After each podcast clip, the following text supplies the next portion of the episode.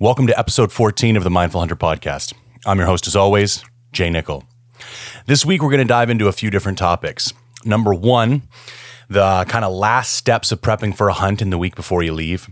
Number two, some tips on how to properly pack a backpack for a multi day backcountry trip.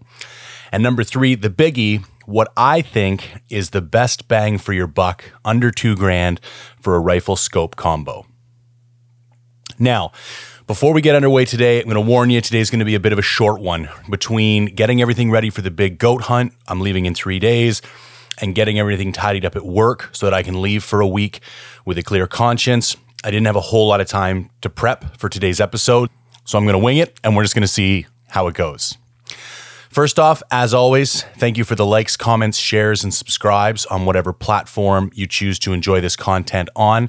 If you need to get in touch with me, j at mindfulhunter.com, Instagram, mindful underscore hunter, YouTube, mindful underscore hunter. My website is mindfulhunter.com. All right, training update. Hiking is going phenomenally well. I'm weighing in at about 258, 260 pounds right now. So between me and a 50 pound backpack, that's 310 pounds running up and down the mountains three times a week. My cardio is feeling great considering the size I'm at right now. And even not considering the size I'm at right now, I just feel great overall. So I'm just going to keep on keeping on. One tip, and I've mentioned this on the podcast before, but I'll give it again. When it comes to the last week before a hunt, I prioritize recovery over training. And I'm going to give a quick analogy. When I was in university, it took me a little while to dial this in, but I realized that in the hours leading up to an exam, I was better off trying to relax and doing things I enjoy than I was trying to cram a little bit of extra information into my brain. Because if I walked into the exam in a calm, relaxed state, I was more likely going to be able to recall the shit that I already knew. And if I walked in there stressed out from cramming up to the last minute, not only would the stuff I tried to cram in in the last couple hours be useless, but the stuff I'd actually learned in the weeks and months leading up to the exam would be more difficult for me to recall. So, much like that, I think it's more important to enter a hunt feeling good.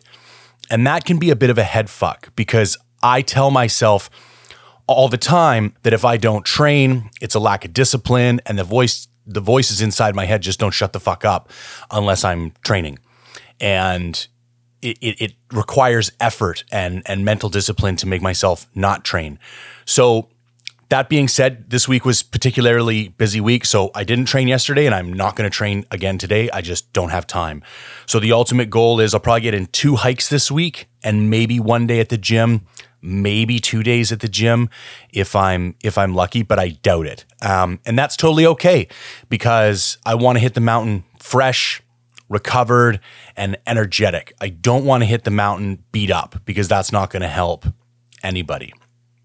And that's a nice segue into the diet conversation. So, coach lifted my carbs slightly, just added 20 grams cooked weight to all my carb meals across the board on training days, which I've been following. I will be completely honest though, when it comes to the week before a hunt, I kind of just let every, all the rules go out the window and I chill out. A, it's important for me to spend time with my family before I leave because it's going to be kind of more difficult on them when I'm when I'm gone and I'm going to miss them. So, I'll probably go out for dinner once or twice throughout the week just because it's an enjoyable thing to do with the family.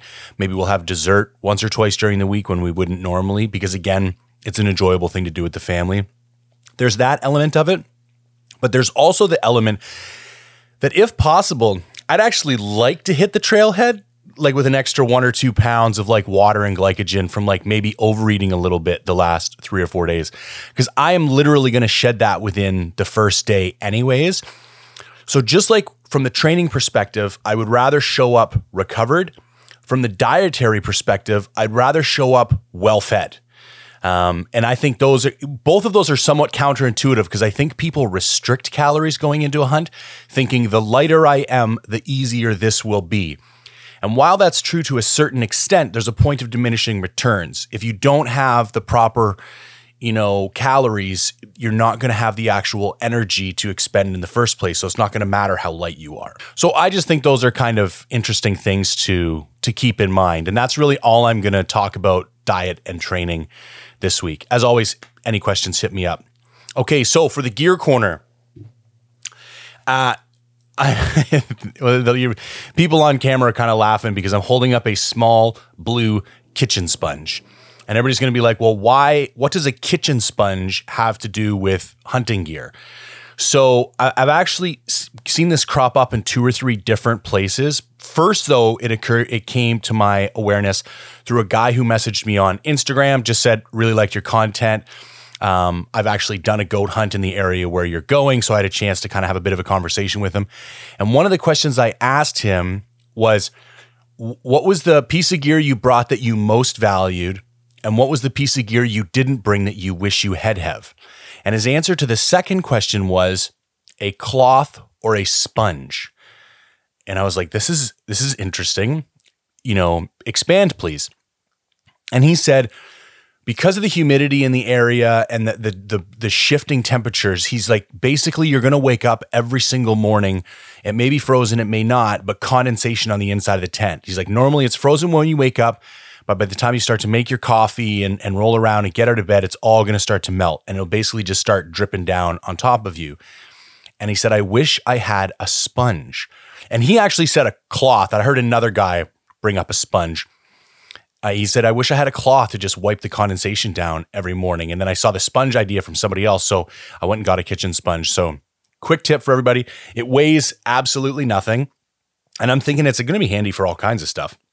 I'm surprised I haven't had something like this in my pack before. I've carried those ultralight um, towels. They're like kind of chamois material, kind of like not.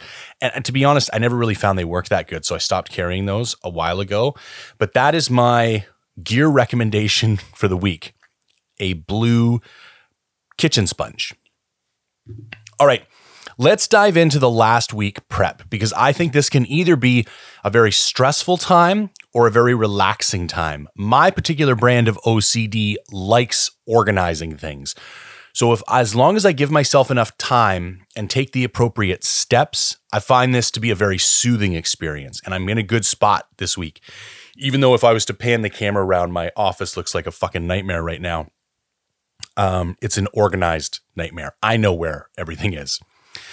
So the bedrock of everything for me is my spreadsheet. I always have a hunt plan spreadsheet for all my hunts. Initially, it was just a gear list, but then it started evolving, and now it has my to do list, it has my shopping list, it has anytime I any anything I don't want to forget, any numbers that are important, I put in that spreadsheet in a variety of different pages so that a- anytime I need information regarding the hunt, I just open up that spreadsheet and it's all there. Um, if anybody's interested in the template, you know, just hit me up via DM or comment or email, and I'll happily like scrub the data out of mine um, and send you a blank version. But the reason I say that that's the bedrock of everything is that because I've built so many of these, I always just start out a hunt with an old version and I know most of the stuff that's important is going to be on there. And I start building these like a month or two months out, sometimes even more. If it's, if I got three or four months to kill, I love waking up in the morning with a cup of coffee and like starting to build a gear sheet for an upcoming hunt. So I feel very confident because I've had so much time that everything I need is on that sheet.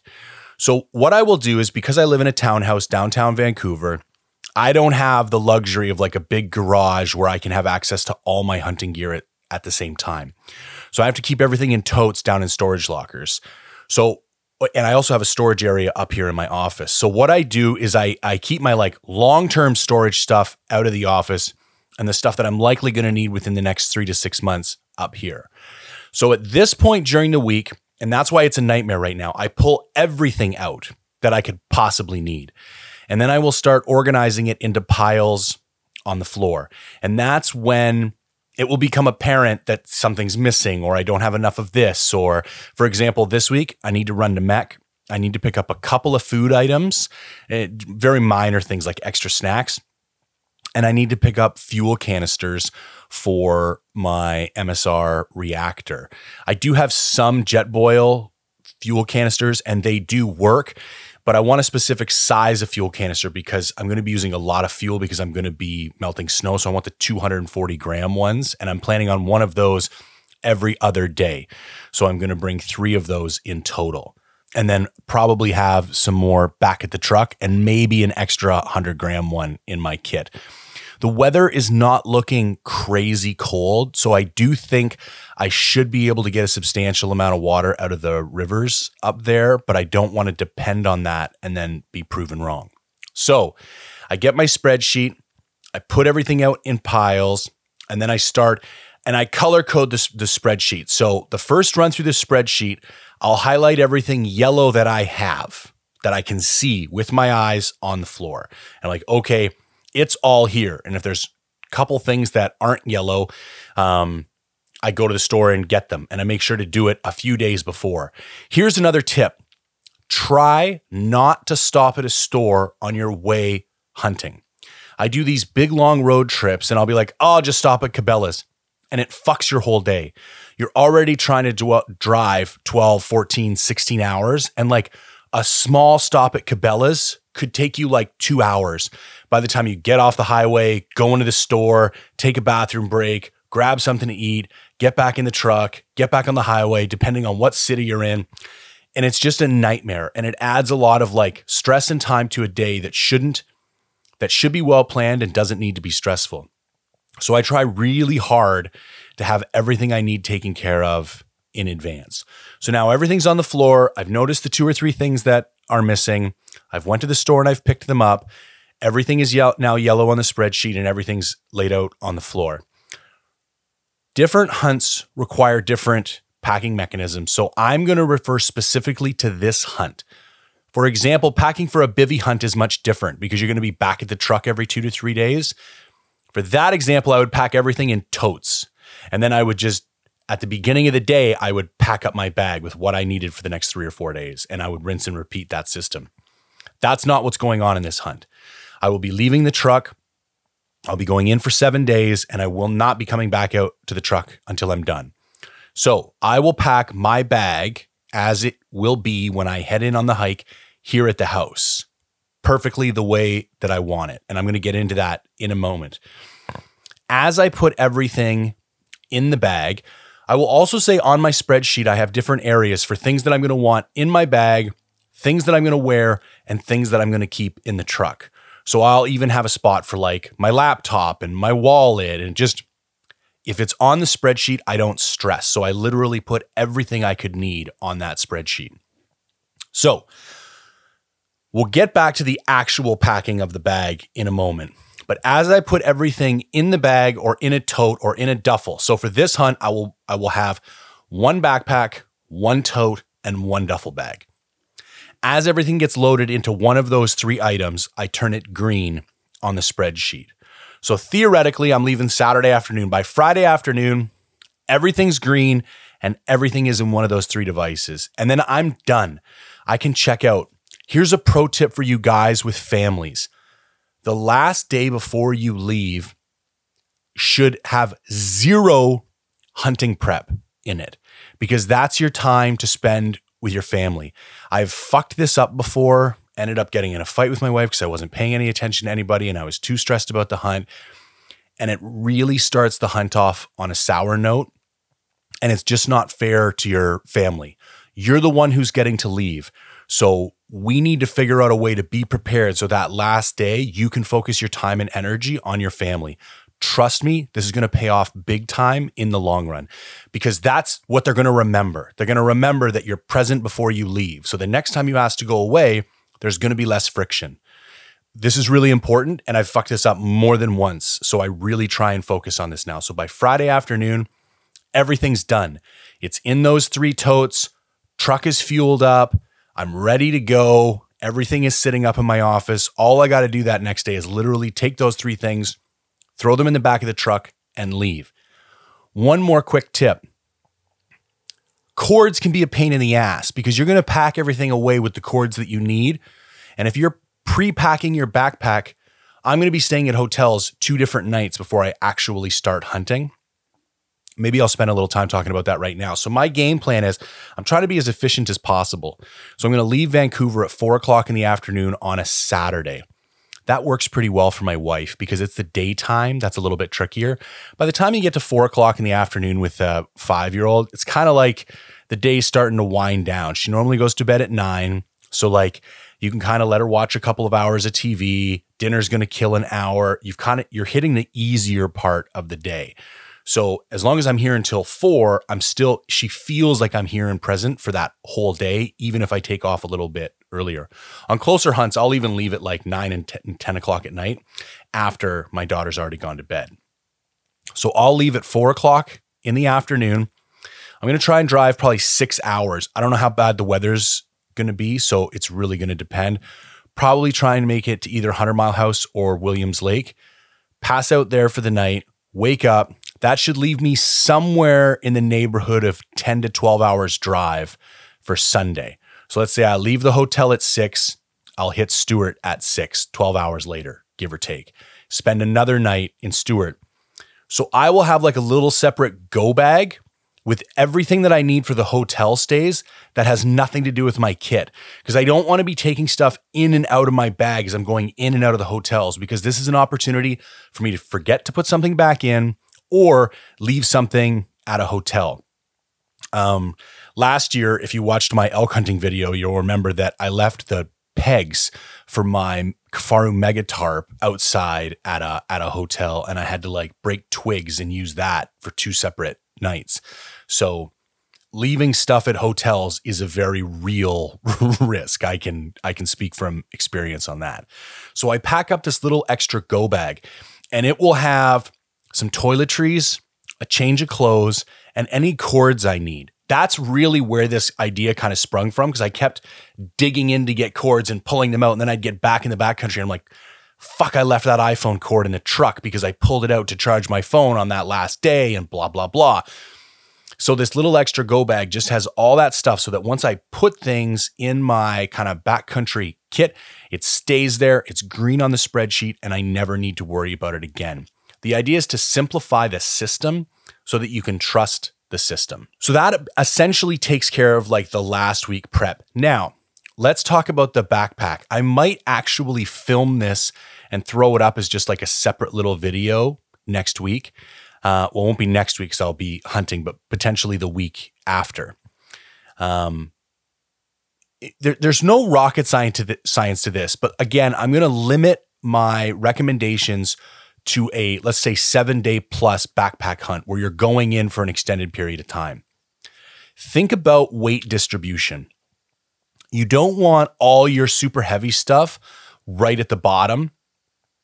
So, what I tend to do is start off with my sleeping bag in the very bottom. Now, I'm taking a synthetic bag. If it was warmer and I was taking a down bag, I probably wouldn't do this because I wouldn't want everything compressing my down bag. What I might do is put my spare clothes at the bottom or something else that wasn't as heavy and would kind of get the more dense items up closer to the middle of my back. After that point, you're really just thinking about how often do I need this stuff? The stuff that you need more often, you pack closer to the outside. So things like my kill kit, I bury at the bottom of my bag because I know I'm only ever going to need that once. And if I need it, I'm going to need to empty my bag anyways because I'm going to be filling it up with meat. My camera accessories, I keep somewhere close to the top. My possibles pouch, I keep somewhere close to the top. Now, food. I pack each day's food individually in one gallon Ziploc bags. I then put for this hunt all seven of those day bags inside one dry bag. I will take the day's food out in the morning and put the previous day's garbage back in. And then I will put that dry bag close to the middle because I know I'm not going to need to touch that again until the next morning when I go to swap out day bags of food. Other things that that can stay fairly buried are like your shelter and your sleep system because you're only going to need to keep those out at night. I don't take much for extra clothes. What I do take, I put in a dry bag and I bury that pretty deeply too, with the exception of maybe an outer layer. So, for example, um, I'm going to be wearing long johns and rain pants on the bottom 99% of the time. And I'm going to be wearing a very light synthetic hooded top underneath a Sitka Kelvin active jacket on top 99% of the time. So the one piece that's going to be put on and off quite regularly, likely, is either my rain jacket or my Sitka Kelvin hoodie, which is like my bomber, almost sleeping bag like jacket. Now, the hoodie I will likely only put on when I sit down to eat or glass, so it can stay a bit deeper. The rain jacket might get taken off a little more regularly, and I'm not worried about the rain jacket getting wet. So the rain jacket typically goes in the lid of my backpack. So again, we could really have an infinite discussion about this, but there's like a couple key principles that I and what I do is when I lay all this stuff out on the floor, I literally look at the piles and I say to myself like how often am I going to need this stuff? Optic stuff usually goes in last because it's the stuff that depending on the type of hunt, I'm going to be stopping and taking out most frequently. Now my binos I wear on my chest, so I always have access to those. But my sitting pad, my tripod, and my spotting scope normally go in the wing pockets of my Kifaru Fulcrum because that way I don't need to dive into the belly of the bag and like rummage around. I just open up those wing pockets and I've got everything I need. In addition to that, I normally have room for my coffee mug and my one liter Nalgene. So I've literally, I can just stop in glass, I can have a sip of coffee, I can drink some water, and everything is available. So, like I say, I may do a quick video on this depending on how much time I have. I, if I don't have time, I just don't have time. Um, but but those are the general principles. So, evenly distribute the weight. Try not to have all the super heavy stuff at the bottom. Put some filler stuff just in that bottom kind of one quarter of the bag.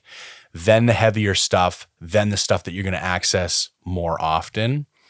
Um, and then do all your compression straps down and take the time to tighten your to like roll up your your excess compression straps. I use these little velcro they're like six inch velcro strips and i roll them up in the compression strap and then kind of loop it over one end. And that way i hate the sound of slapping you know extra compression straps when you're closing in on a stock or even when you're you're kind of coming up over a rise. You don't know what's going to be on the other side so taking the time to do that just keeps your whole kit kind of cleaner and neater. All right, time for the rifle conversation. So, a couple of disclaimers right out of the gate. I am not a gun nerd. I am not super educated when it comes to rifles. I don't do my own loading. So, I'm not an expert in this field. I do feel more accomplished in the archery field so I feel a little bit more comfortable giving people buying recommendations when it comes to archery gear because I feel like I've spent more time educating myself in that area. So just full disclosure, take everything I say with a grain of salt when it comes to rifles. Now, that being said, I'm lucky enough to have a few close buddies who are self admitted gun nerd. So most of the decisions, in fact, all of the decisions I make when it comes to rifles, I always bounce them off of a couple of friends first. Okay, so let's start with the actual rifle. I think the best bang for your buck is a Tikka T3X, specifically the stainless light variation. Now, in recent years, Tikka has started releasing some kind of more quasi custom options. Like they have the Strata and which is oh, which has like a a camo stock and a Cerakoted barrel, and I think it's got a muzzle brake on it. And there's another one, a, a kind of extra light one that somebody else just got that I'm not familiar with. So within that Tikka T3X family, there may be a couple of deals on one of those. But the reason I say that the stainless light in particular, in Canada, that's a $1,200 rifle. In the States, it's like a $750, $800 rifle. So we're going to just call that like a sub $1,000 rifle because everybody does everything in USD, anyways. In my opinion, there is not another rifle on the market that gives you the same construction quality, reliability, and accuracy for that price tag. Now, people are very opinionated and follow brands. I know Savage just came out with a new ultralight rifle. I haven't shot it. So I'm not saying that there isn't competition for that, but when I did my research and bought this particular gun, that was the conclusion that I came to. And it seemed to be a pretty popular consensus. Like a lot of people agreed with that as a, as a good rifle for that amount of money. Now, as far as caliber, I originally bought that rifle in a 308 to build a blacktail gun. It had a two inch shorter barrel, and a 308 is a short action cartridge, which I thought mattered on the T3X, but it kind of doesn't because they just build one base model, which is long action, and then they just kind of put a plug in for the short action calibers. So you save the length on the barrel, but it's only like two inches between that and going to a long action like a 30 6 or a 300 Win Mag.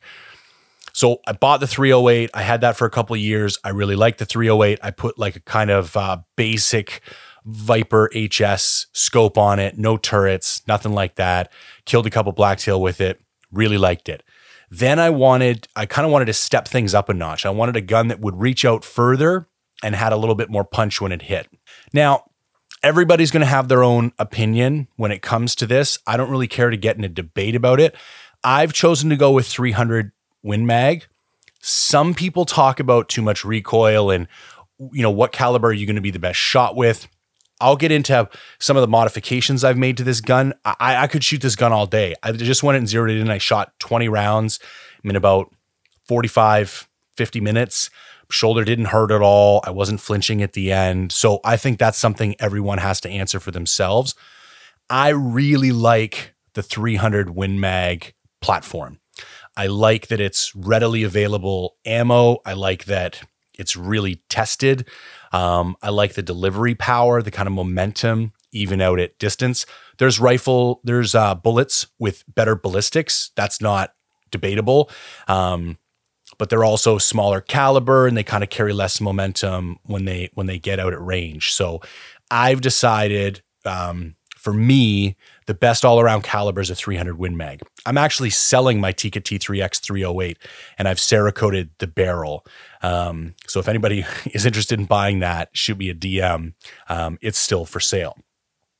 So Tikka T3X 300 Win Mag. Now, I did have an aftermarket muzzle brake installed on it. That cost me about 500 bucks. So I'm not going to include that in rec- this recommendation because it would kind of kick it out of that like $2,000 package kind of price range. Um, and I don't think it's necessary. It doesn't increase the accuracy of the rifle. Um, it does increase, decrease the recoil of the rifle to a certain degree. Um, but I shot it before the muzzle brake and it didn't bother me then either. And some people don't like brakes, especially people who guide, because guides' ears tend to take the biggest beating from muzzle brakes. So I did have one installed, but I'm I, I wouldn't necessarily recommend it, or I wouldn't strongly recommend it. Um, especially if you're strapped for cash. The other thing that I did is I replaced the uh, pad on the stock with a LimbSaver recoil pad. It's like 40 bucks.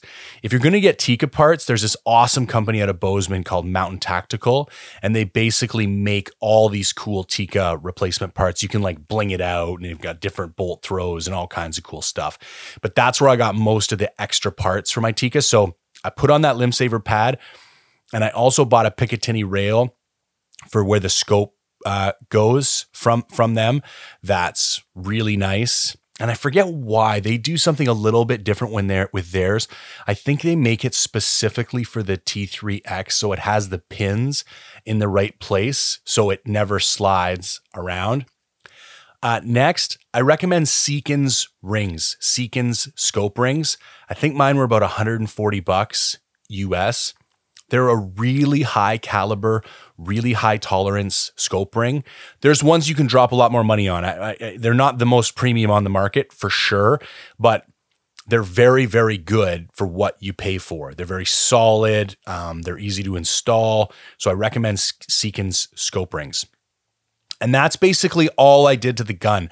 When I had my 308, I found the trigger was a bit heavy, and the Tikka T3Xs are very simple to modify. Um, it's like just a couple small Allen wrenches and you can lighten up the trigger pressure. I've never had that problem with the 300 Win Mag. The trigger pressure was quite light to begin with, um, and I was getting good surprise shots on a fairly regular basis. So I just left it well enough alone. Um, finally, scope choice. So, what is on there right now is a Vortex Viper PST Gen 2. I will say, I really like this scope. Um, again, not a gun nerd. One thing I like about the scope is it's a first focal plane, which means, um, how do I describe this? Well, with a second focal plane scope, your hash marks only work at, I think it's minimum magnification or maximum magnification. And see, that's why I don't like having to worry about this shit because then I don't have to remember it. But as you magnify or demagnify the scope, it changes the distance that your hash marks actually measure out in the field at various distances. With first focal plane scopes, you don't have to worry about that. Now, that being said, there's not a lot of other first focal plane scopes in this particular, I would call it price category. So I that was not a is not a deal breaker for me. And in fact, I'm looking at switching scopes and I'm probably going to switching scopes to one that's not first focal plane. So let's just say again, much like the muzzle brake, it was a nice to have, but it wasn't a need to have. Other than that, there's a I I quite like the adjustability on the scope. Um, I haven't been on a ton of hunts with this gun, so I can't say that I've like beat it up and really tested the zero holding capabilities of it yet. But it seems to be holding up quite well. It has um, it's a lighted scope, which I've never had before and it has fully adjustable turrets. That was the big step up for me as I wanted a turreted rifle. For people who aren't that familiar with guns, you kind of have two choices when putting a scope on your rifle. You can put a non-adjustable scope that you will zero at a set distance. And then when you go to shoot an animal that's not at that distance, you will have to measure down hash marks in your scope or hold over or under depending where you want to hit it. So you basically have no ability to dynamically adjust where the crosshairs hit at different distances with a non adjustable scope. They're cheaper, they're a little bit, I guess, easier and simpler. And when I'm just hunting blacktail and everything's going to be under 100 yards in the BC forest, anyways, there's no need to have adjustable turrets. The argument against adjustable turrets is that you can forget to zero them, they can lose zero, you could bump them. Like there's a lot of stuff that it is it's introducing another element or another variable for potential error. So that's what most people don't like about them. That argument doesn't hold a ton of water for me because it's like, well, if you can't look after your gear, that's your fault. That being said, if anybody's curious about what happens when you fuck up the turrets on a turreted uh, scope just go watch my bear video from last year where I placed a very poor shot on a bear. I didn't actually hit the bear, I just skimmed his ass, but it was because my turrets had got moved in transport. That's my fault. That's not the gun's fault. It's one of those things that I'm pretty sure only has to happen once to you because I so religiously check the turrets on my scope now. It's fucking ridiculous. Um, that being said, I would not buy if I was doing this all over again, I probably would not buy this particular scope. I really like a couple of the more affordable. Again, I want to stay under a thousand bucks with my scope. So that's very limiting when you look at the options. There's one particular Nightforce, I can't remember what it's called, the SHX something. I'll drop it in the comments um, after the podcast that I think fits in that thousand dollar range that I've had recommended to me. I also like the Zeiss Conquest V4. I forget who just did the review, but somebody on Rokslide just did a really lengthy review, and they they called it the best scope on the market for under a thousand bucks. Um, and I can't remember who it was, but they're but but they're somebody who's worth listening to. I think right now, I think also the Leupold VX5 HD. I'm not a big Leupold fan. I'm going to be honest. I don't like their binoculars. I don't like their spotting scopes. Um, just my personal preference. However, they make really nice scopes and I think they make really nice rangefinders.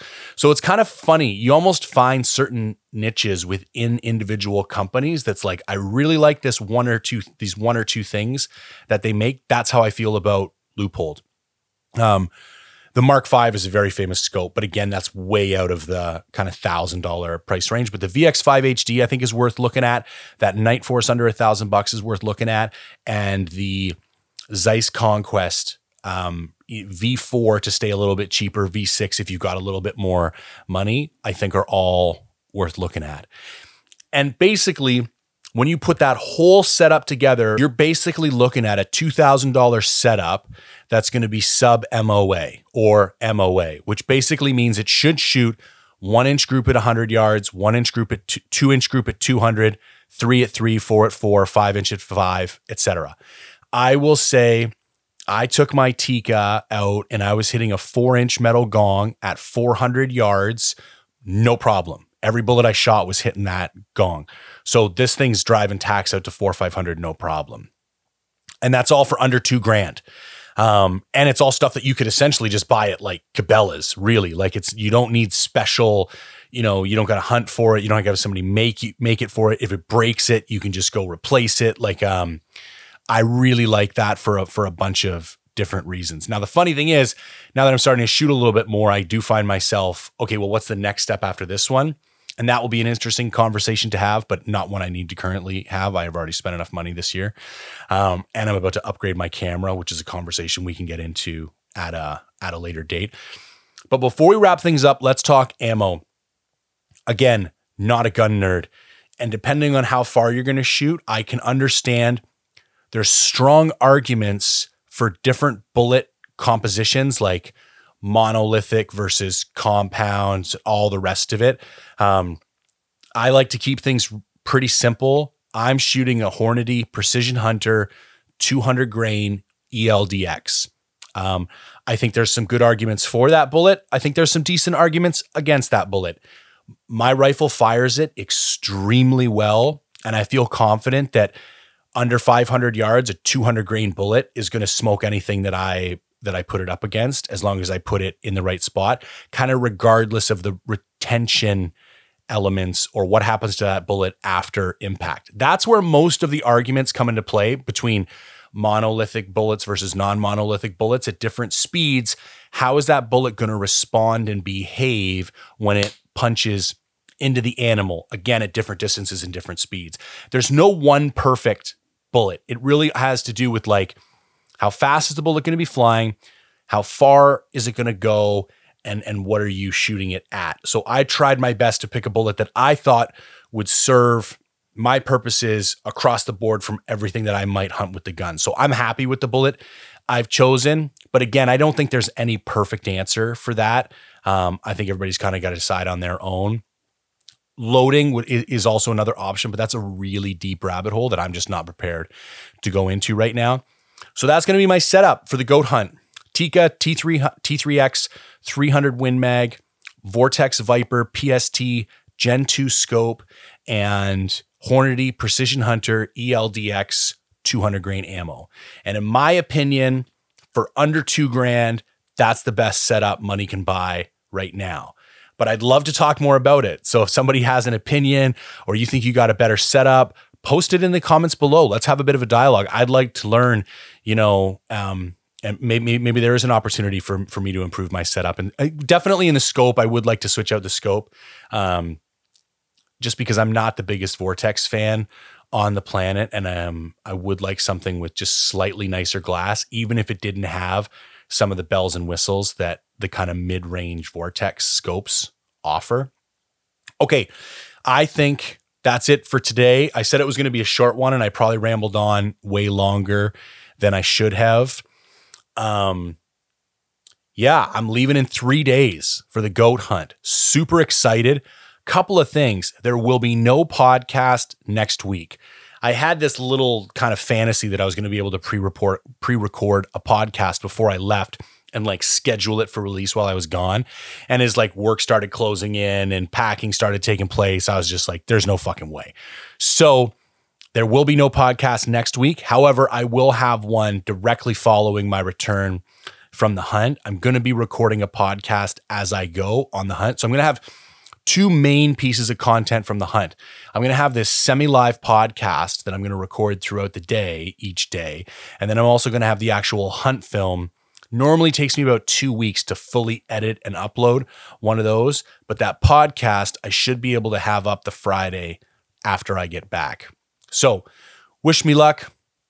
I hope everybody's doing well. Uh, as always, questions, comments, concerns, hit me up. If you could like, share, comment, subscribe, I would deeply appreciate it. Thanks for tuning in.